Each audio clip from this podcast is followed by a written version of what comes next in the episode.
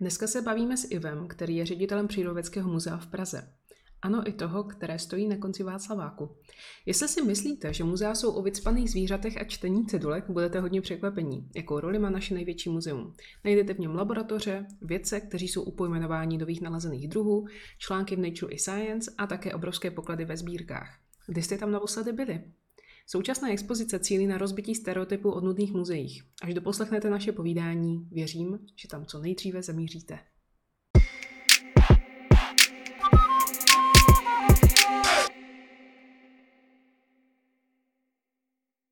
Doktor Ivo Macek, geolog, ekonom a ředitel Přírodovědského muzea. Ahoj. Ahoj. Tak vítej v mém podcastu.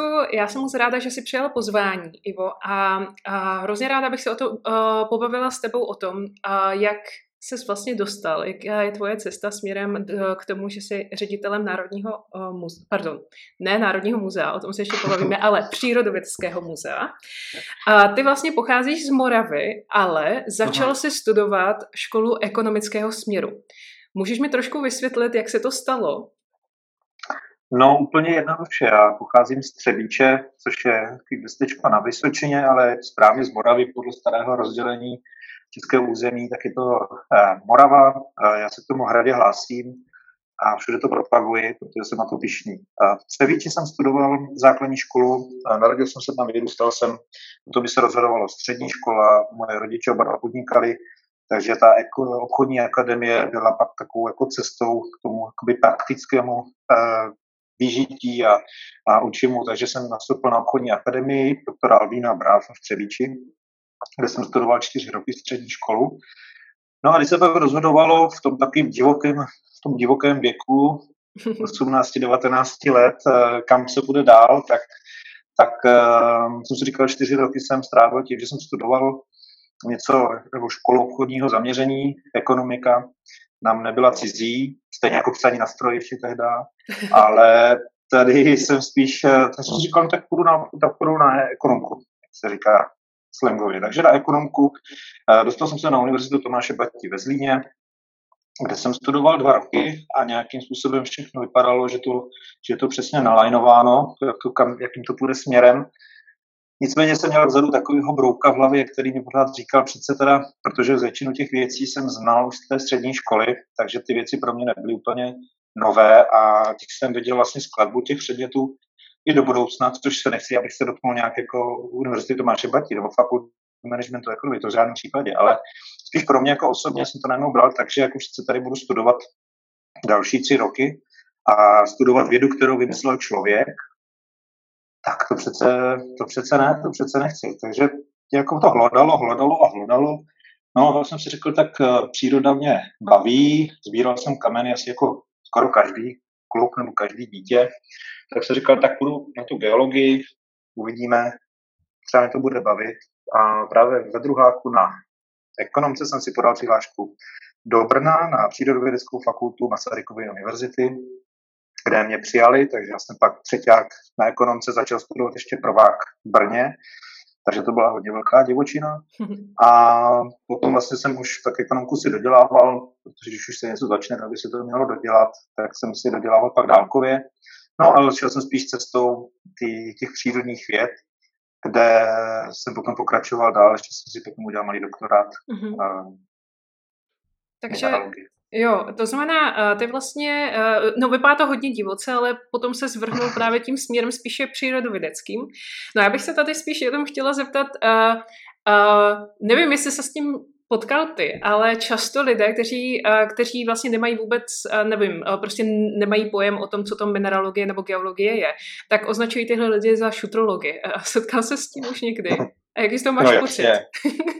Jasně, kdybych viděl, jakou katarzí jsem si musel projít i z, z řadných jako, i, jako příbuzných a lidí z blízkého okolí, kdy se najednou řekl, že budu studovat kameny, že jo, šutry, no, prostě ty byly, jako se na mě koukali, jako proč, že jsi měl studovat ekonomku, měl jsem nastoupit do banky, kde se teda mimo jiné pracoval, mm-hmm. jsem pracoval dva roky v bance, ještě právě při studiích, kde si vydělával peníze tak říkali, proč studovat šutrolog. Takže mi říkali šutrolog, no a dělali se z toho samozřejmě srandu a, a různě si mě opichovali. Uh, bohužel to stigma prostě toho, té geologie tady té naší společnosti je. Nepomáhá tomu ani seriál Big Bang teorie, když si z nás dělá srandu sám Sheldon, že geologie není věda. Mm-hmm. Takže nám to vlastně jako nepomáhá. Zároveň ale největší, nejznámější paleontolog, což je vlastně pod úroveň uh, geologie jako takový, že já to říkám jako geologie, jako že jste lékař. No a paleontolog jste třeba jako uh, třeba ortoped. Mm-hmm. Takže v zásadě uh, paleontolog nejznámější, tím pádem geolog je Ross Geller z seriálu Přátel, což je paráda, takže mm-hmm. všichni, když řekli, že do geologie, jak to jsi jako ten Ross. Mm-hmm. Takže mineralogie ještě trošku něco jiného, ale zároveň ty lidi si to mm, nemají k tomu úplně tak jako příjemný vztah. Hodně to pramení právě z toho, že si to lidi nepředstaví, co to je, to první věc, a druhý k tomu mají určitý blok ze školy. Bohužel to tak je, z těch 90% lidí, kterými se potkávám denně a řeknu jim, co dělám, tak prostě vždycky říkám, ah, to bylo na té střední, jak jsme tam museli poznávat ty kameny, a, anebo jsme tam točili někde krystalama, nebo prostě něco takového, což je jako škoda, mm-hmm. protože geologie je nádherná věda a dá se o ní jako povídat zase jako pohádka skoro. No tak ale počkej. Se... No, ale to zná, to jsme teďka pěkně nahrál, protože teda jak bys to učil, aby to lidi bavilo? Protože já si taky pamatuju na sbírku, vy, vyhodili z krabice šutry a teďka co s tím? Ale já jsem třeba úplně milovník paleontologie, takže pro, nebo uh, absolutní like, ale prostě mám, mám k tomu velmi dobrý vztah. Ale uh, ve škole to takhle přesně vypadalo. Jak bys to teda doporučil učit? nebo jak nalákat ty lidi a ukázat jim, že ta eh, mineralogie nebo geologie obecně uh, není, není jenom to, že se koukneš na šutry a máš poznat, co to je. Hmm. Já si úplně přesně zpamatuju, to přesně nevím, co myslíš. Vysypala se prostě omlácený kameny z nějaký bedínky, že jo. Mm-hmm. A ta, ta sůl, ten halit, ten byl volízaný, protože si volizovali ty kameny, zkoušeli, jestli to není sůl, že jo. Takže to, že se to tak člověk drží, že jo. Dneska už v době covidový si to nedovedu představit, že by takový něco bylo. Ale tenkrát prostě ten nejvolízanější kámen jsme věděli, že je prostě halit. takže, takže přesně vím, co si vzpomínáš, a jako ty sbírky některých třech těch základních školách a středních prostě jsou, ne, nejsou obnovované tak často, takže ty kámeny prostě pamatují hodně. Mm-hmm. Uh, jak bych to učil, určitě uh, mě trošku mrzí, a to není jenom v rámci geologie, že uh, se dneska tady ty jednotlivé třeba přírodní obory, kdybychom brali přírodní obory, tak se strašně uh, izolují zásadě do sebe a vlastně vypovídají se jenom jako spíš jako ucelená věc, která je jako omezená někde a vy se učíte vlastně ten detail uh do velké hloubky, v zásadě ty detaily a že se to nevysvětluje v širších souvislostech, že co to ovlivňuje a že to má vliv na něco dál. Když bych to jenom, abych to nemluvil o nějakých abstraktních jako větách, tak kdybych řekl, že ani mineralogové si nerozumí mezi sebou, to bude stejné ve všech oborech, jako chemici, jo? takže já si myslím, že si nemáme co vyčítat. Přesně tak, takže mě to jako trošku mrzí, protože uh, třeba ta geologie no, má širší souvislosti a má velký vliv i na, jako bych řekl, i na společensko-vědní obory. A já spolupracuji s Národním geoparkem Vysočina, kde snažím udělat koncepci právě nového rozvoje směrování toho geoparku, kde právě to chci vykládat tak, že ty všechny věci se vším souvisí a to, že tam se, že to je oblast, kde se těžila žula, tak tím pádem díky tomu tam ty lidi se stahovali, protože tam byl uh, levný materiál stavební, tím pádem formoval nejenom řeka, prostě nejenom řeka a voda, dostupnost vody, nějakým způsobem uh, předurčovali osídlování krajiny, ale samozřejmě i stavební materiál, jako dřevo, kámen. A v tomto případě i tady prostě nějakým způsobem se vyvíjela ta oblast právě díky tomu, díky tomu, že tam ten stavební materiál byl. A to už má zase vliv na lidi, kteří tam přicházejí, začínají tam bydlet. Do toho to má vliv na zvěř, na botaniku, protože kameny pod, pod, eh, pod povrchem mají v sobě nějaké prvky, které se uvolňují do půdy, ta půda je pak ničím bohatší, tím pádem ji zase preferují třeba různé rostliny, ty rostliny pak zase vyhledávají různé organismy, takže tohle je třeba věc, kterou bych rád, rád, eh, rád eh, kdyby se to začalo trošku víc propovat. Ono to tak dřív bylo, nebo aspoň z vyprávění starších geologů, takových různých, na různých akcích, tak vždycky ještě před takovou válkou, kdy se učili, tak říkal nám jeden profesor, bohužel už nežije, pan Petránek, tak nám vykládal, no a kluci, víte, já jsem musel splnit zkoušku, jsem musel mít z botaniky, z latiny, z francouzštiny, ze zoologie a až teprve pak jste mohl jako dělat, dělat geologii. Což je přesně jako to, že to se vším souvisí, teď se to bohužel a těma uh, možná analytickými metodama, které jsou čím dál jako uh, hlubší a hloubavější, tak prostě člověk, my jsme tomu říkali srandu, na vysoké škole, že taková šuplíková věda, že vlastně můžete mít šuplík plný kameně, můžete na tom strávit celý život v zásadě, než to celý provládáte jenom ten šuplík, než ho všechno zanalizujete všema metodama a nemusíte skoro nikam chodit. Jo? Takže tohle mě trošku mrzí a je otázkou, které je to učit třeba na vysoké škole, jak na střední a na základní, jo? to je úplně něco jiného, ale minimálně na ty základní, aby ty lidi trošku, nebo ty lidi, děti, věděli, že všechno se vším souvisí, tak na nějaké obecní rovině by se to mělo trošku víc propojovat. No. Mm-hmm. Ne to nechávat na konec roku, že už to není čas a, a pak to tam prostě naházet. Mm-hmm.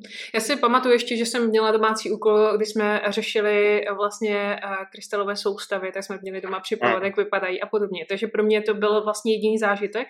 Ale zase na druhou stranu, až když jsem dostudovala, tak jsem byla na, uh, vlastně na já nevím, kdo to pořádá, ale v Praze se pořádá každoročně několik setkání o víkendu, že se jede kousek za Prahu, za Prahu protože tam jsou velký naleziště vlastně trilobitu uh, z, kamen, hmm. z kamenilin. Takže k tomu jsem dostala neuvěřitelnou, neuvěřitelnou přednášku, včetně geologie a od té doby já jsem z toho úplně nadšená. Doma mi leží prostě ten, ten, ten jeden, kterého jsem si našla, jsem z toho úplně, úplně hotová. A já si myslím, že to by hodně lidí, samozřejmě s tím, jak třeba byla, je ten starý film Cesta do pravěku, český, československý, hmm. tak, a tak vlastně to je všechno, jakoby, co může jakoby natchnout a ten člověk samozřejmě ve škole by neměl být jediným naším zdrojem jakoby těch informací, protože tam je prostě nějaký učitel a tak dále, ale internet je plný, plný věcí, které můžou jít vlastně hlouběji pro ty, co se zajímají a, a to si myslím, že jako jenom první to nadšení probudit a ono to potom už jakoby spustí tu lavinu. Takže ono, jako, aby se to učilo, protože to bychom se museli učit úplně všechno a těch uh, informací kolem nás je hmm. strašně moc, včetně chemie. To znamená, já jsem třeba zastánce toho, aby se zase chemie tak moc hluboko neučila, protože si myslím, že to většině lidí prostě úplně uh, zaplní mozek a zbytečně, ale natchnout, umět natchnout je prostě úplně základ a potom už se spustí třeba v nějakém tom konkrétním člověku právě ten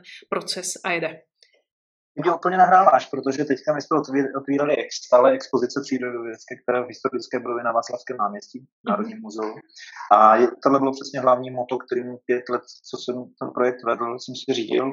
Je to moto, je to pořád to zmiňuji, že to není moje, ale je to vlastně to, co si řekl, mě to řekl kamarád, ředitel hvězdárny v Brně, uh, Jirka Dušek, tak ten mi řekl, že hele, přece nebudeme vyučovat, my bychom spíš měli inspirovat. A to je přesně ono, takže my jsme celý moto, vlastně celých pět let bylo nevyučovat, ale inspirovat. Přesně souhlasím s tebou. Nemusí to jít do takového hloubky, do takového detailu, ale spíš jako zbudit zájem jenom o tom, že něco takového je, protože zahltit je těmi detailama, prostě ty lidi se v tom utopí a, a mají tu potom averzi. Mm. Jo, je to Poda. prostě takový, hraničí to s takovým tím poučováním a řeknu, já vám říkám tyhle věci, vy musíte znát. To není pravda. To musí být jenom ve chvíli, pokud mají nějaký cíl a to chtějí třeba, nevím, se dostat třeba fakticky na chemickou školu, tak je to dobrý. Ale pokud to má jenom zaujmout a nemít v sobě takový tu, tu pachuť toho, toho, té nutnosti a tak, tak uh, velmi ráda jakoby v tomhle uh, fungu. Uh, myslím si, že to je velmi dobrý přístup takhle. No ale, uh, jo, promiň, za tebe taky. To jsem pochopila, evidentně s tebou souhlasí i v muzeu. evidentně s tebou souhlasí. No, ale já... Ne, no, OK, dobře. Uh, je, to, je to názor, že jo? Tohle je, je to fakticky názorová věc o zkušenosti a ne každý má, no, lépe řečeno, prostě ne každý je tomu otevřený.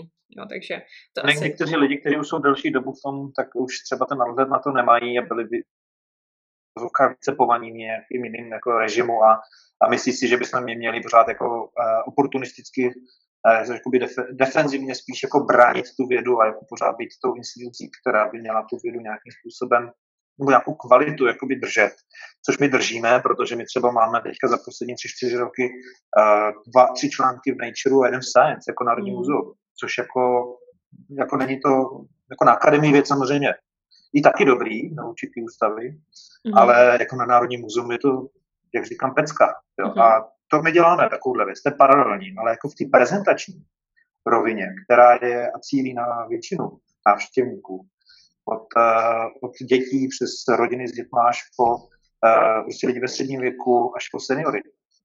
Tak prostě to nemůže. Takže ano, my si držíme tu úroveň, vědeckou úroveň hlubokou a jednu jako velmi prestižní, ale nesmíme ji překlápět do té prezentační roviny. A to je něco úplně jiného. A to právě ne každý zvládne. Mm-hmm. Tak já si k tomu možná, já si, nebo ne možná, ale chci se dostat potom ještě k té vědecké činnosti, ale to si nechám trošku hmm. na později. Já jsem se totiž ještě chtěla dostat k tvým studiím, protože jsem uh, se o tebe dozvěděla, že jsi byl na velké množství i stáží během vysoké školy a to hodně v zahraničí právě, myslím si, že všechny byly spojené vlastně s nějakou tou geologií. Uh, mohl bys mi říct, která byla pro tebe asi nejvíc, nej, jako kdyby, která tě posunula úplně nejdál z těch zahraničních stáží, kde jsi byl? Bylo to, to byly stáže, no byly, ale byly hlavně zaměřeny ne na studium, ale spíš jako na, na geologii, jako v té oblasti. Mm-hmm, jo, mm-hmm, to byly no. spíš pobyty, než jako, jako stáže na univerzitě, byly to spíš mm-hmm. pobyty. Uh, za mě asi nejsilnější bylo uh, jako z geologického pohledu, tak uh, já miluji Island teda v tomhle mm-hmm, případě. Mm-hmm, Island je prostě, to je meka, meka geologů, tam musí mm-hmm. každý být. Mm-hmm. Jak uh, teď to bude, je to s nadsázkou, to nebylo vytržený z kontextu, ale nám jako na škole vykládali, že největším ze srandy, největším nepřítelem geologa je vegetace. Jo, že prostě je to, je to všechno porostlý a není to vidět, co pod tím je. Ale samozřejmě jako s nadsázkou. Mm-hmm. Jak jsem měl na začátku, je to s tím propojení. Ale prostě ta, ten Island je taková, je to taková je to taková, jako kdybyste cestovali v čase, dostali jste se prostě několik desítek, stovek milionů let zpátky, jak mohla vypadat prostě naše planeta. Je to mladý ostrov, který není ještě pořádně porostlý vegetací, není tam skoro žádná fauna. Je to takový skutečně jako pravopočátek, jako suchy, suchozemský pravopočátek a, a to se mi prostě strašně líbí. Co se týče jako věcí, tak Jo, já jo. jsem jenom se k no, tomu no, chtěla zeptat, ne v pohodě. Uh, když teda říká, že je to uh, exkurze jako kdyby do 100 milio, miliony let, 100, stovky, nebo já nevím, stovky miliony let zpátky, ale říká, že je to mladý hmm. ostrov. To jako myslíš tím, že prostě když vznikne nějaká nová suchozemská věc, tak prakticky to začíná od začátku všude vždycky stejně, když se to stalo před 100 miliony let, anebo teďka? Tak to bylo myšleno. Přesně tak, je to v zásadě, je to v zásadě tak, že jako by ty první uh, uh, jak bych to řekl, začínali, když vznikla planeta, že, tak jsme tady měli docela divoko, horko, mm-hmm. hodně vody mm-hmm. a život vznikl ve vodě. A potom ta, ta suchá zem, nebo respektive ta, ta, ta zemská, jak by se to dalo nazvat, aby to neznělo úplně nějak uh, ultra odborně, ale prostě pevnina, a tak vznik pevniny prostě byl spojený se sopečnou činností, že tvorba ostrovů. A vidíme to pořád dneska. Vlastně, tam se nic nezměnilo, planeta je furt stejná. Ten, tam jako, že to nemus, nemusíme některé procesy vidět jenom za náš život, jo, že to trvá prostě delší dobu, ale některých minimálně v těch, těch sopečných aktivitách, tak ty procesy jsou velice zrychlené a můžeme vidět tvorbu ostrovů vlastně skoro online dneska. Mm-hmm. A vlastně jeden z těch věcí je, je vlastně Island, který leží na kontaktu dvou litosférických desek, vlastně, který prochází skrz ten Island. Já jsem tam stál, to je něco neskutečného, když vlastně stojíte a přeskočíš jako jakou díru v vozovkách a jsi mm-hmm. na jiný litosférický desce. Mm-hmm. A zkoušel jsi se tam a... potápět? Protože ono je to vlastně zatopené. A vlastně ta část. Je to zatopené. Mm-hmm. Ale ta, je vlastně ten Island je tam ta... prasklý. Mm-hmm. Jo, jo, já jsem no, tam totiž taky kvůli tomu jela. A to je něco, to je, jako to je, když se to jenom člověk učí, že je tedy jako z, z vnitrozemského státu, prostě uprostřed Evropy mm-hmm. a čteš si o sopkách a o tohle a teďka ne, tam, ale to sférické desky už to máš tak jako zaběhlý, už to máš jako básničku a najednou tam stojíš prostě na tom místě a vidíš tu ohromnou masu. No takže díky, tím, díky tomu kontaktu vlastně tam vzniknul ten ostrov, který je relativně mladý, No a právě proto tam jako začínají ty věci eh, teprve se a, kolonizovat minimálně tou vegetací, začínají tam růst ty věci, které prostě, jak to mohlo vypadat, jsou tam nízké stromy, skoro nejsou stromy, že jo. Z původních zvířat tam snad jenom ta liška polární, pokud já vím. Takže jako věci jsou tam spíš zavezený.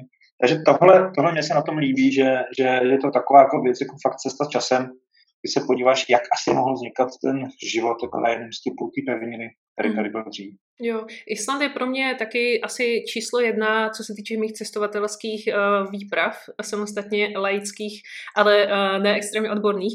Co je ale zajímavé, tak vlastně na Islandu je taktéž naleziště vlastně z kamenilin, jenomže z období, jakože jsou to vždycky nějaké listy.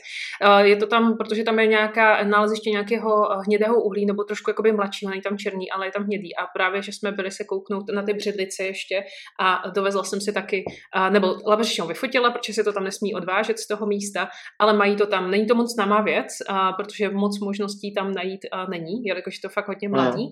Každopádně sopky, moje milovaná věc a také ty litosférické desky tam jako vidět. Já jsem neplavala, protože je na mě moc studený, takže a já bych tam asi ne, ne, nevplavala, nevplavala do té, mezi to. Ale viděla jsem videa a je to fakt super. Je to fakt super. Je to super, no. Tak. No, takže no, vlastně... Je tam, je tam nejvíce, nejvíce škoda, že tam je tak obrovské množství turistů, no, že, že tam člověk je pořád jako, nebo aspoň my, co jsme tam byli, tak to bylo hodně náročné, takže mm takový jako najít si tam ten prostor, koutek je už dá složitější. I když teďka asi ne zase tím covidem. No, s tím covidem asi ne, ale já jsem tam byla v době, kdy tam měli tu finanční krizi, takže tam toho zase tolik lidí mm-hmm. nebylo, uh, což bylo nejlepší no, období, protože tam bylo hodně levno na Island, na Island, takhle. Dneska je to uh, mnohem výš, dneska je to horší. No ale každopádně, aby jsme se dostali i k tomu muzeu, protože tady jsme stále, stále vlastně od, od zmínek toho, že si studoval něco s ekonomií, dělal si jako bankéř v bance, a potom si vlastně uh, si řekl OK, tak raději budu studovat nějaký přírodní vědy, geologii a tak dále. No a dostal ses teda, uh, dostal ses až směrem, pravděpodobně si teda lokalizovaný v Praze teďka, je to tak? Ano, ano. Jo. To znamená, dostal se až vlastně z té svojí milované Moravy se dostal do Prahy. A jak se, jak se vlastně člověk může stát, nebo jak se vůbec dostal, um, nebo prostě jsi vybral vlastně práci v Přírodovědském muzeu? No, ono to bylo, byl rok 2011, eh, byla že, krize, rozmývala ještě tehdejší finanční. Já jsem byl ve čtvrtáku na, na geologii a uh, zase jsme uvolnila. My totiž eh, jako mineralogové, tak eh, na Ústavu geologických věd, na Přírodovědské fakultě, jsme měli velmi dobrý vztahy právě s mineralogy tady v Národním muzeu, i v Moravském zemském muzeu, ale tady taky v Praze. Takže když se pak uvolnila pozice tady právě na elektronové mikrosondě jako operátor, tak, tak vlastně přišla ta informace do Brna. No a mě vlastně můj školitel tehdejší doporučil a vlastně tomu tehdejšímu vedoucímu tady to oddělení a já jsem na, na pohovor a on mě vlastně vzal, takže já jsem zjistil, že, že prostě těch možností, kam jít, minimálně do toho startu zase jako v rámci mineralogie i celkově geologie zase tolik není. Mhm. Bohužel se u nás netěží tak, jak se těžívávalo dřív, dělají se nový lomy vůbec, prostě to znamená uh, hnědý uhlí, čo, to už doznívá, černý uhlí taky se zavírá, že na Ostravsku. Takže prostě těch možností a těch geologů zase není tolik potřeba, Mm-hmm. A takže si jako nemůžeš moc vybírat. Takže když najednou přišla tahle možnost a navíc elektroná mikrosonda mě, mě bavila, mě, mě, se, mě bavilo studovat vlastně ty minerály. Já jsem nejsem úplně sběratel v tomhle směru, spíš bavilo poznávat, jak ty věci fungují a, a jak se chovají. Takže, takže ta mikrosonda v zásadě byla jako jedním z nástrojů analytických, který tohle nahlédnutí vlastně pod pokličku těch minerálů umožňuje. Takže mně se to líbilo, navíc ta mikrosonda tehdy eh, nefungovala úplně tak, jak měla, což byla pro mě taková povahová věc, jakoby výzva, že je třeba ty věci rozjet, takže, takže takže jsem se prostě stěhoval do Prahy a začal jsem bydlet v Praze. Mm-hmm, no a teďka mi ještě vysvětli. Ono totiž většina, většina lidí uh, rozumí tomu, že když studuješ třeba uh, obor přírodovědského směru, tak potom můžeš pracovat v laboratoři, což což zní, že vlastně si prakticky udělal i ty. No ale většinou uh, veškeré laboratoře jsou spojené buď to s univerzitou přímo, to znamená uh, tam, kde vlastně třeba si studoval, tak tam je laboratoře, protože se tam zároveň učí studenti, ale potom se tam dělá i ta věda. Nebo existují, řekněme, uh, laboratoře, které jsou komerční, což mají nějaké firmy, protože to souvisí třeba s tou prací. Zmínil si třeba ty doly, těžbu, tam si to umím představit. Jak, jak to ale funguje, že vlastně Národní muzeum má svoje laboratoře? Je to tak, teda chápu to dobře? Uh-huh. To je, to je, to teda no. úplně klasické, jakože i ono, e, i vlastně muzeum má svoji vědeckou, e, vědeckou činnost ve smyslu laboratoří. Přesně tak jsme zase výzkumná organizace. To se mm. málo ví. Jako my jsme na seznamu výzkumných organizacích a mm. dokonce, když se dělalo, já teďka bych neflásnul, řeknu pár let zpátky, ale to zhruba tři, čtyři roky zpátky, mm. se dalo srovnání těchto uh, výzkumných organizací, nejenom v rezortu kultury, ale jako ne všechny samozřejmě muzea jsou výzkumnou organizací. Jo? Ta definice ty výzkumné organizace, ty to asi znáš, ale, ale, ale prostě není to tak, že každý, kdo dělá, píše nějaký článek nebo vydává knížku, v muzeích nebo institucích, tak je výzkumná organizace. Není to jako, je to terminus technicus je to vlastně o tom, že musíte splnit určité náležitosti, abyste byli zařazeni na seznam výzkumných organizací v České republice. Národní muzeum to je mhm. a není to automatické. Mm-hmm. A díky tomu vlastně Národní muzeum uh, je v zásadě na úrovni různých ústavů, akademie věd, univerzitních pracovišť a uh, jsme vlastně úplně stejní. A když docházelo ke srovnání, myslím si, že před těmi třemi, čtyřmi lety, těch, ale je to důležitý, uh, tak uh, bylo 220 výzkumných organizací v rámci České republiky mm-hmm. a Národní muzeum bylo na 50. příčce. Takže hmm. ono to jako není, samozřejmě nemůžeme soupeřit úplně s Akademií věd, to jsou univerzitami, které přímo to je jejich jako hlavní činnost. Pro nás si hmm. pořád máme na starosti obrovskou sbírku, kterou musíme spravovat a chránit eh, a uchovávat, aby tady byla pro další generace. Hmm. Takže to je jedna z našich činností, ale byli jsme na 50. místě, což je, hmm. což je jako skvělý. A to 50. místo se myslí tím uh, v, vlastně v třeba množství, uh, řekněme, uh, publikací v impaktovaných časopisech, nebo co se tím myslí 50. místo? Bylo to ještě v době takzvaného kafemlenku, takže to by jakoby rivových bodů. No. Mm-hmm. Teď už se to mění přeci metodikou, ale, ale, ale tehdy to bylo přepočet na rivových bodů. Mm-hmm. No ještě teda, ty jsi před chvílí v našem rozhovoru ještě zmiňoval, že máte několik, eh, několik publikací v Nature a Science. Dokázal bys třeba nějaký zmínit, nějaký fakt velký, což je velká věc, teda to si myslím, že i lajci si uvědomují, že eh, mít takhle publikaci je fakt něco ve vědě, takhle skončit v Nature nebo v Science. No, eh, já teďka asi bych nejvíc zmínil asi nejčerstvější mm-hmm. článek, je z dubna letošního roku, mm-hmm kdy vyšlo v časopisu Nature a já teďka se podívám, abych... Klidně se podívej a můžeme teď tak hodit potom i odkaz vlastně do popisku, takže úplně v klidu. Takže on to Nature, nebyl to čistý Nature, mm-hmm. uh, byl to Nature Ecology and Evolution mm-hmm. a uh, bylo, to, byl to článek, který byl vlastně dělán na našem sbírkovém předmětu na lepce, ženy, která byla nalezena v jeskyni Zlatý kůň v Koněprustých, no, Koněprustých jeskyní. A v zásadě kolegové s, s Max Planck institutem eh, v Německu přišli na to, že ta datace, která tam původně byla na té lepce, že byla milná. Byla mhm. to způsobeno hlavně díky tomu, že byla zakonzervována a ošetřena v rámci eh, preparace eh, hovězím lojem. To znamená, že to zkreslilo vlastně několik pokusů o tu dataci. A když najednou, najednou tohle rozpoznali a byli schopni se dostat hlouběji, tak eh, na základě toho studia genomu zjistili, že eh, je to daleko, daleko starší a v zásadě se z toho původně 15 tisíc let starého předmětu stal předmět 45 tisíc let starý a je to v zásadě doklad, první doklad vlastně homo sapiens v Evropě. Mm-hmm. Takže vlastně zlepky, která, kterou jsme měli desítky let v depozitářích od 50. let, a mm, e, považovali to, i když tehdejší antropolog profesor Volček už to jako považoval, že to bude starší, ale právě ta datace, která se později dělala, to všechno jako řekla, tak to všichni odložili. Mm-hmm. Aha, tak to je teda mladší. No ale teď, jak se dělají ty expozice, tak se prostě to, je to předmět, který má nějakou významnější uh, hodnotu nebo informaci nebo příběh, který by stál za to vystavit, no tak na to kolegové řekli, tak to uděláme znovu tu dotaci a zkusíme. Mm-hmm. No a na základě toho vlastně zjistili, že to je výrazně, výrazně starší, je to vlastně první doklad možná starý v Evropě. To je žena ze zlatého koně. A publikovalo se to v Nature. Mm-hmm. A nebo třeba ještě, no? Já jsem no? se jenom chtěla k tomu zeptat, protože to mi nahrává na to, jak teďka jsem dělala ten chemický adventní kalendář. A ty si říkal, že se to datovalo a zmínil si teda ještě k tomu ten genom. Datovalo se to normálně karbon uhlíkovou metodou, karbonovou, karbon, no, karbonovou, karbonovou, karbon uhlíkovou metodou, nevím, jak se to řekne česky teďka. A, nebo se to, a, nebo vlastně, když jsi ještě zmínil, že oni byli schopní z téhle 45 tisíc let staré lepky izolovat nějaký genom, tak a, jak se to teda dělalo? To, to určení stáží teď už jdeš do té chemie víc, uh, což chápu. No, tak tady je bohužel datace... to jsou zrovna ty věci, kterým rozumím já třeba víc. jo, rozumím, rozumím. Uh, je to v zásadě, uh, bylo to skutečně jako gen, sekvenace genomu, mm-hmm, toho proběhla. Mm-hmm.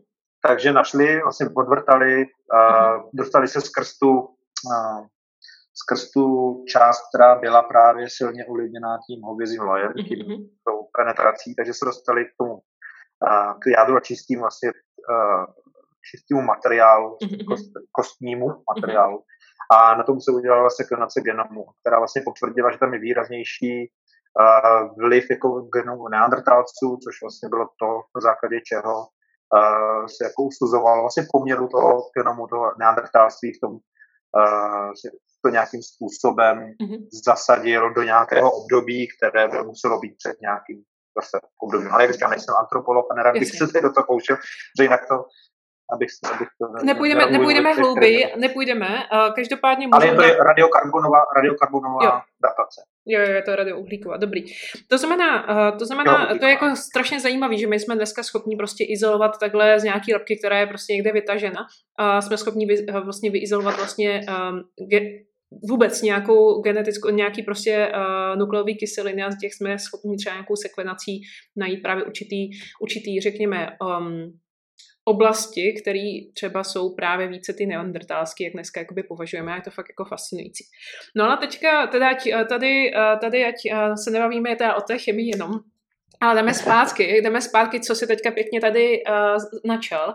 A to je to, že uh, Přírodovědské muzeum nebo celé Národní muzeum, což teda, mohli bys mi teda, první otázka je, jestli bys mi to mohl jakoby rozdělit, co to znamená Národní muzeum a co to znamená Přírodovědské muzeum, Národního muzea.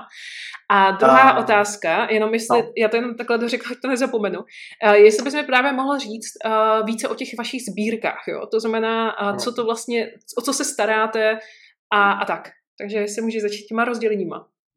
Tak uh, Národní muzeum je název, uh, která, já to když někomu vysvětlu, aby se právě v tom lépe zorientoval, tak je to mhm. takové, já tomu říkám, to je taková střecha. Jo. Střecha, pod kterou je pět různých muzeí. Mm-hmm. Národní muzeum jako, jako celek združuje pět muzeí. A je to Přírodovědecké muzeum, Historické muzeum, knihovna Národního muzea a taky České muzeum hudby a Náprstkovo muzeum. Všechny tyhle pět muzeí patří pod Národní muzeum.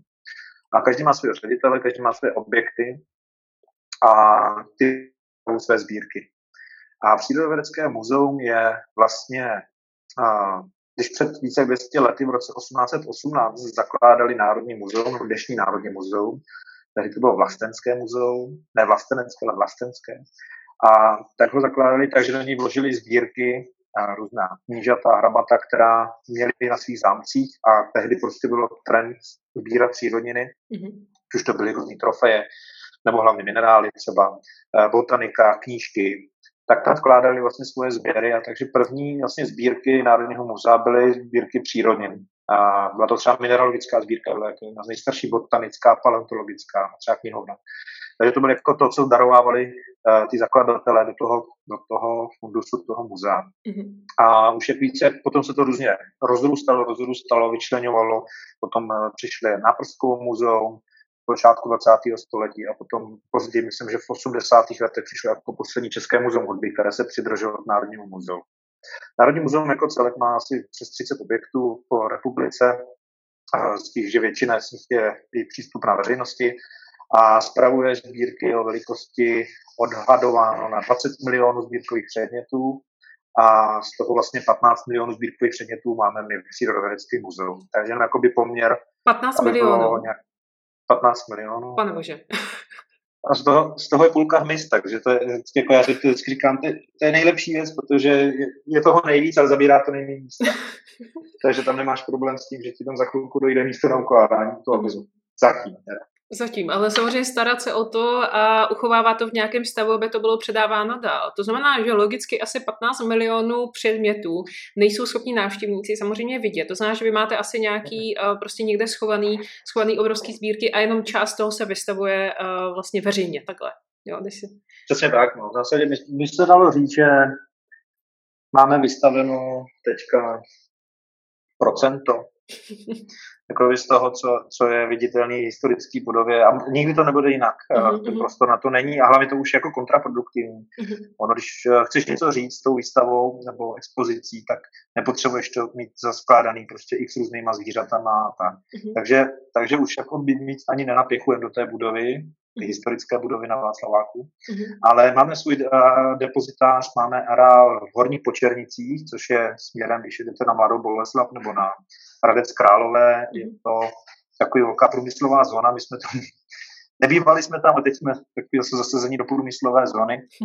Máme tam postavený areál, který, nebo areál, máme tam postavenou budovu, která byla v roce 2002 dokončena a postupně se tam začaly stěhovat všechny oddělení, protože byly rozesety po celé Praze a okolí. Mm-hmm. A, takže až v roce 2014, což já nevím, jestli to si budou v tom posluchači orientovat, ale 2014 je v zásadě termín, kdy jsme se tam sešli všichni právě kolegové entomologové, byli po desetiletí v Kunratických zámku, Kunratickém zámku a pak se přestěhovali k nám, takže jsme se zkompletovali mm-hmm. a máme teďka všechno pod jednou střechou, což je, což je paráda. Mm-hmm.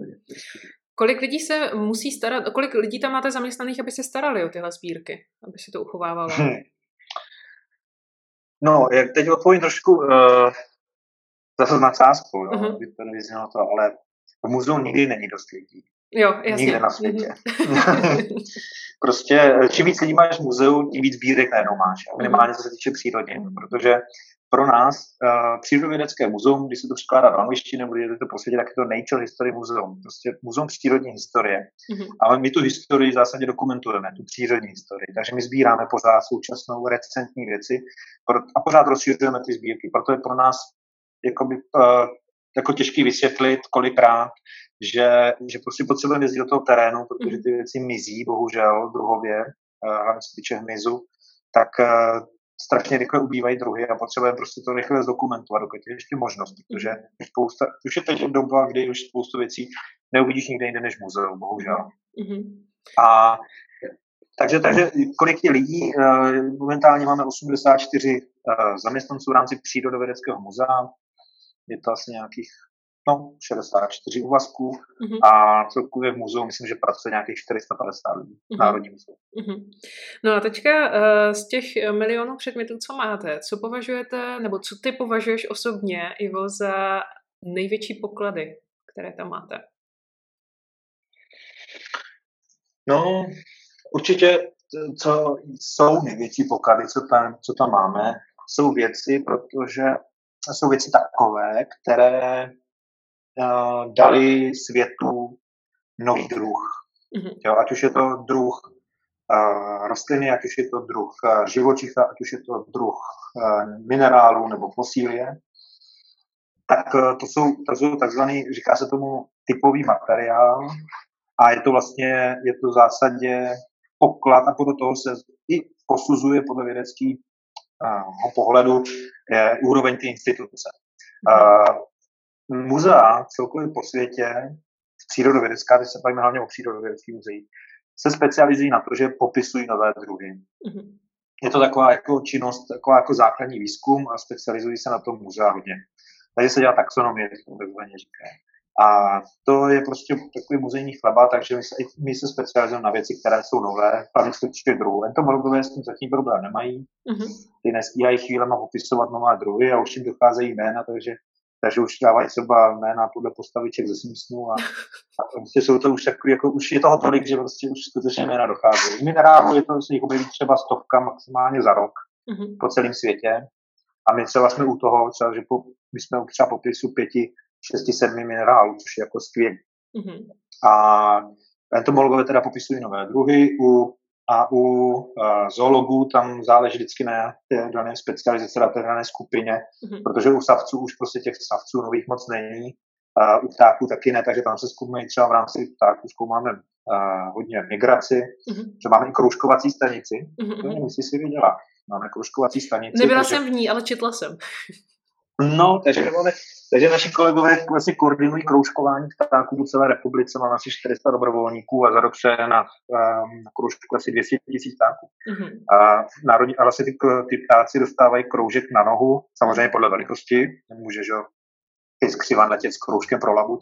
To by asi moc daleko nedoletěl, ale dává se to prostě podle, poměrově podle hmotnosti těla toho živočicha o toho ptáka. A tady uh, tady kolegové prostě dělají ohromnou práci, která, která je skvělá. A navíc na tom kroužku, když jsem to říct, je uh, to jako Národní muzeum Praha.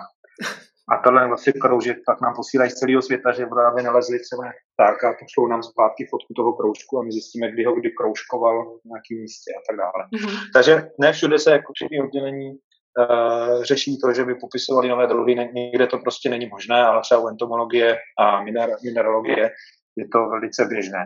Takže, mm. takže podle toho se posuzuje prestiž a to jsou nejzácnější věci. Teda. Říká se tomu typový materiál, mm-hmm. je to pak ještě různě rozděleno, aby to nebylo složité, ale v zásadě typový materiál je takový, že když najdeš teďka pod stolem někde, jak, jak sedíš, tak tam najdeš eh, pavouka a zjistíš, že ho budeš zkoumat a zjistíš, že je to vlastně nový druh pavouka, který ještě nikdy nikdo nenašel. mm-hmm. a nepojmenoval, tak ty vlastně na tomhle, co si našla doma pod stolem, uh, uděláš popis, uděláš, zapíšeš článek, opublikuješ ho a tím pádem máš možnost ho pojmenovat. No ale ten exponát, který byl ten první na světě, ten, který ho vlastně našla pod tím stolem, tak ten je uložený a to je prostě holotyp, to je ten nejvzácnější materiál, že to je ten první, z kterého se popsal ten nový druh na světě. Mm-hmm. A to jsou vlastně tím se jako, určuje jako prestiž instituce a pak jsou taky samozřejmě, kolik máš sbírek třeba vyhnulých uh, druhů, když mm-hmm. máš uh, různě vyhnulý a živočichy, tak uh, samozřejmě to je taky prestižnější, protože už nikdy neuvidíš.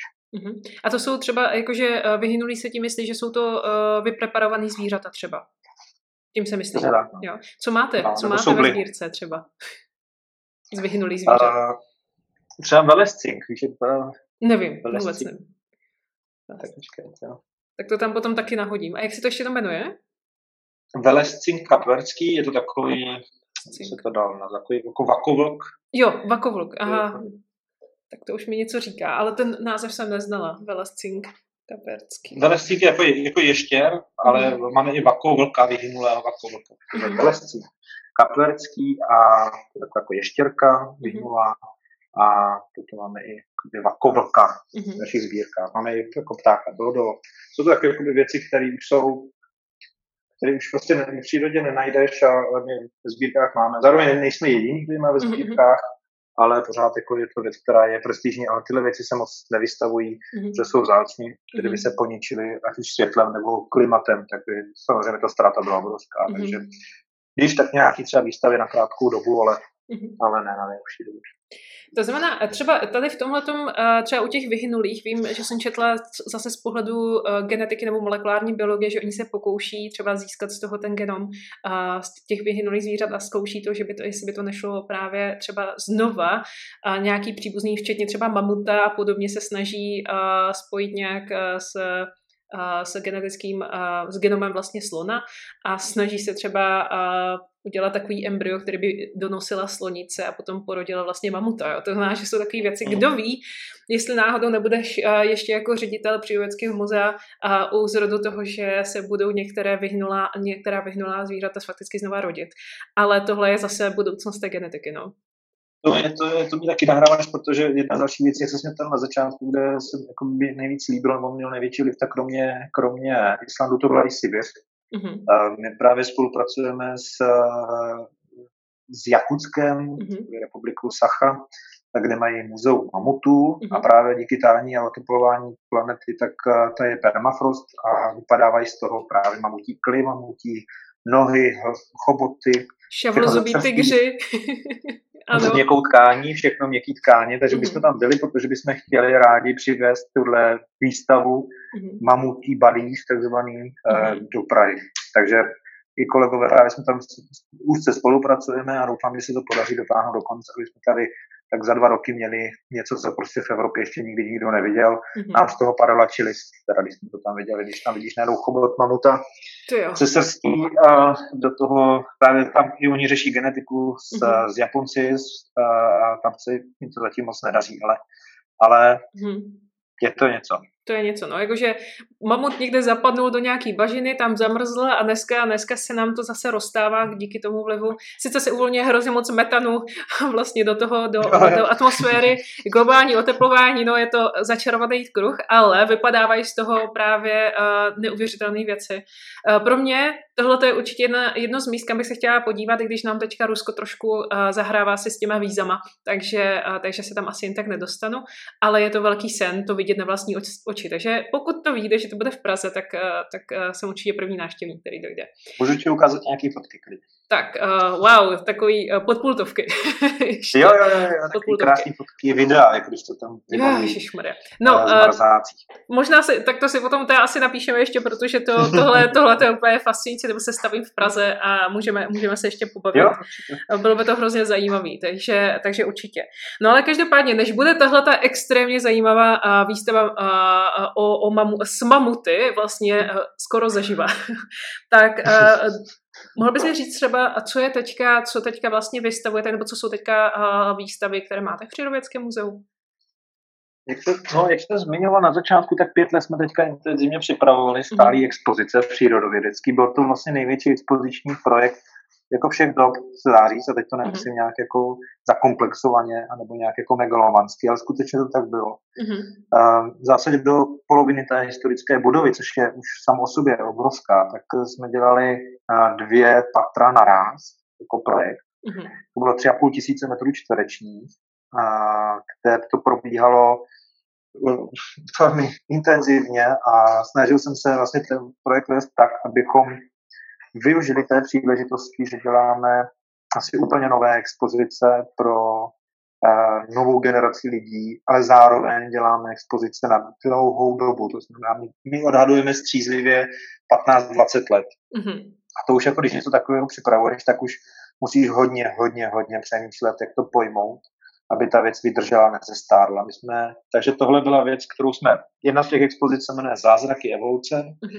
ty jsme otevřeli v září letošního roku, je to zoologická expozice a spolupracovali jsme na tom se 130 lidma z celého světa. Je to mezinárodní věc, protože se mi podařilo vytvořit tým takový mezinárodní. Mm-hmm. A to, jako to, jestli se to povedlo nebo ne, to už nechám na vás a na posluchačích, ale, ale rozhodně doporučuji to vidět a je to, snažili jsme se trošku posunout to výstavnictví v České republice i v Evropě trošku dopředu. Je to takový, čím se ptají, kde jsme se inspirovali. Není to jakoby jedna inspirace, že bychom kopírovali nějaký muzeum, je to spíš jako, tomu říkám jako Moravák, prostě výběr z bobulí, z různých prvků, z různých muzeí, mhm. který jsme se jako snažili z toho udělat jako víno, který bude chutnat ideálně všem, mhm. což je další problém. A takže, takže jsme spolupracovali, obrovsky jsme, eh, muzeum investovalo do nákupu nových zvířat, máme 400 nových zvířat, které se preparovali přímo pro ty účely, nejlepší preparátoři prostě v Evropě. Takže a spolupracovali jsme s kreativním průmyslem, takže je to udělané hodně i na, aby se to lidem líbilo, takže takový jako na design, ale zároveň je tam schovaná informace, že když tam zůstanete celý den, tak vám z toho praskne hlava. Mm-hmm. To je ta současná výstava okna do, okna do pravěku, je to tak? A pak další, další je okna do pravěku, to jsme mm-hmm. otevřeli teďka na konci listopadu, to je další patro, mm-hmm. tam se to rozdělilo kvůli náročnosti instalace, ale, ale v zásadě to jelo pořád spolu.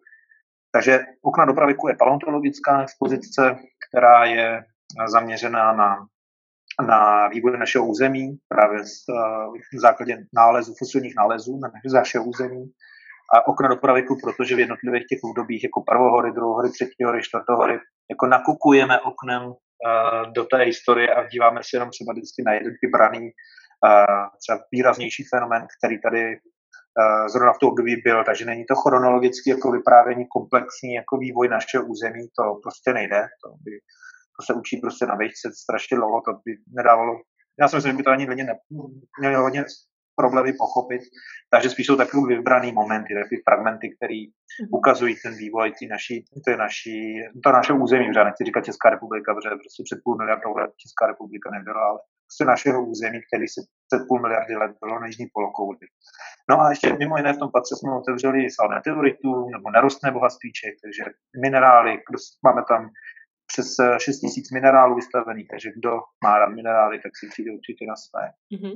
No řekni mi ještě, ono dneska, já nechci, nechci uh, nějak generalizovat, ale je, je mezi třeba mladšími lidmi populární vůbec chodit do muzea. Nepřipadá jim to třeba jakoby starý, že jdou, koukají na něco a mají si to přečíst a vidí nějakou vitrínu s něčím vyspaným.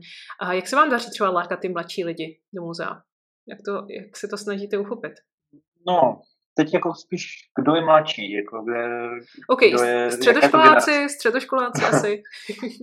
Tam je to, tam je to složitější, pokud to nemají samozřejmě befelem od školy. Mm-hmm. Dneska jsem tady mám neprošel, protože že je dva dny před Vánoci a, mm. a všichni byli, školy využívali ty poslední dny na to, když, takže dneska to bylo úplně narváno navzdory tomu, jak hezký počas. Mm-hmm. Ale, takže ty, ty středoškoláci méně, ale daří se, protože a jako vidím, že to hodně mládne, a mhm. ty lidi, kteří tady navštěvují, protože myslím si, že se podařilo udělat atraktivní, a pohledově atraktivní vizuální věc, mm-hmm. Která a tím, že mají třeba u nás uh, děti do 15 let, nebo se dají říct děti ještě v 15 mm-hmm. letech, ale, ale do děti do 15 let mají vstup zdarma. Mm-hmm.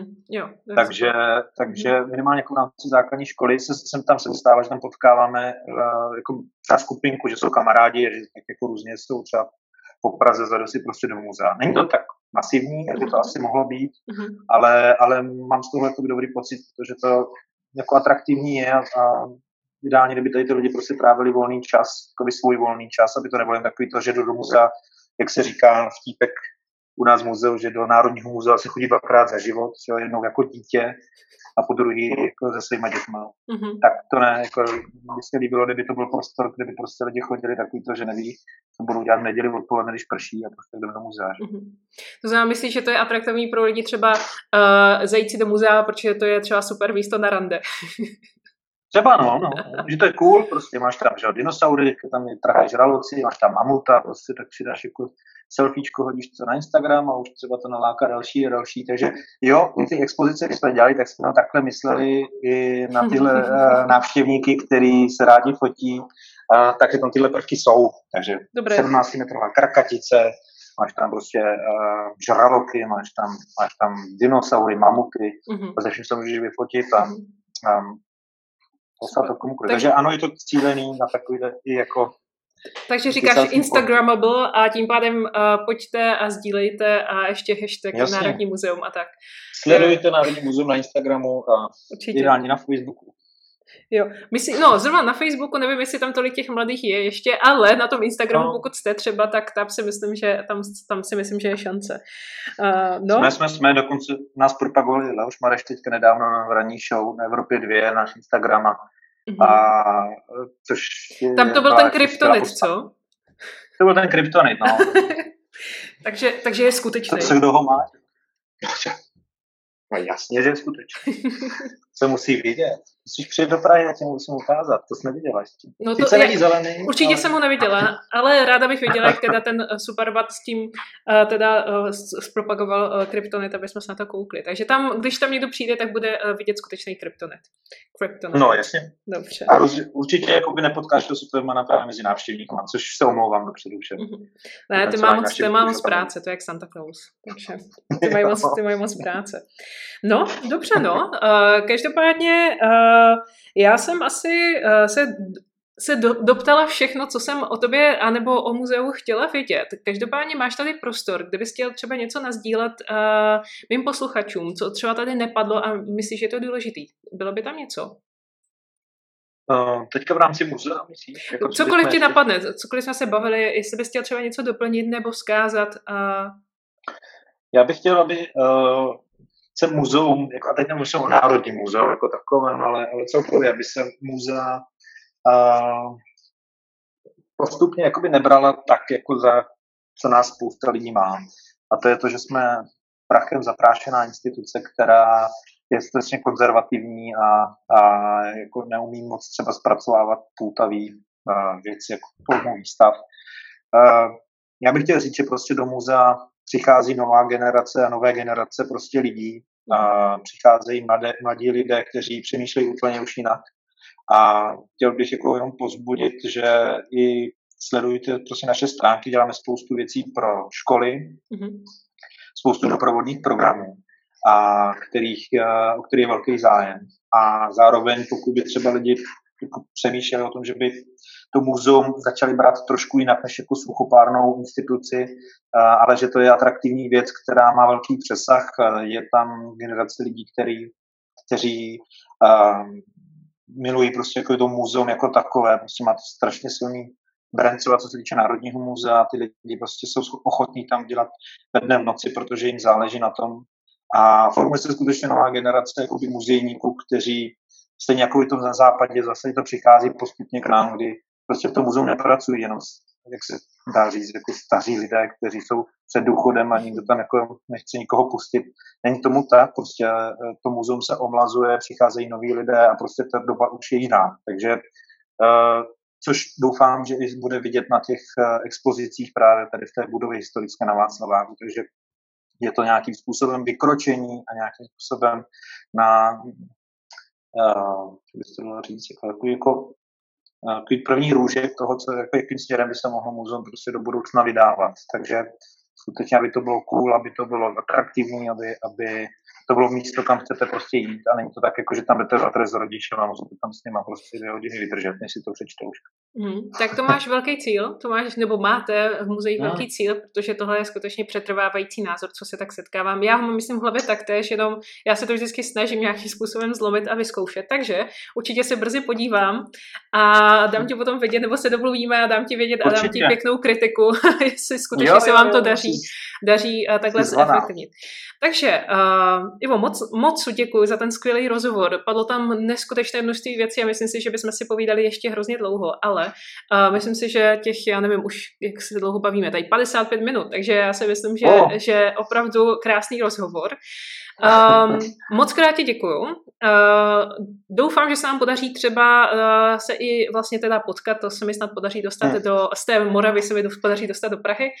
A uh, prakticky, kdyby bylo něco třeba a chtěl bys třeba i něco více zpropagovat, tak se stačí ozvat a určitě minimálně na svých sociálních sítích uh, jsem schopná cokoliv uh, jakoby nazdílet, když to bude tedy aspoň tím směrem, uh, tím přírodovědským. Takže moc díky. No, já moc děkuji. Já taky moc díky za pozvání a mhm. držím ti moc pěstí, strašně si mi líbí, jak to děláš, děláš to skvěle.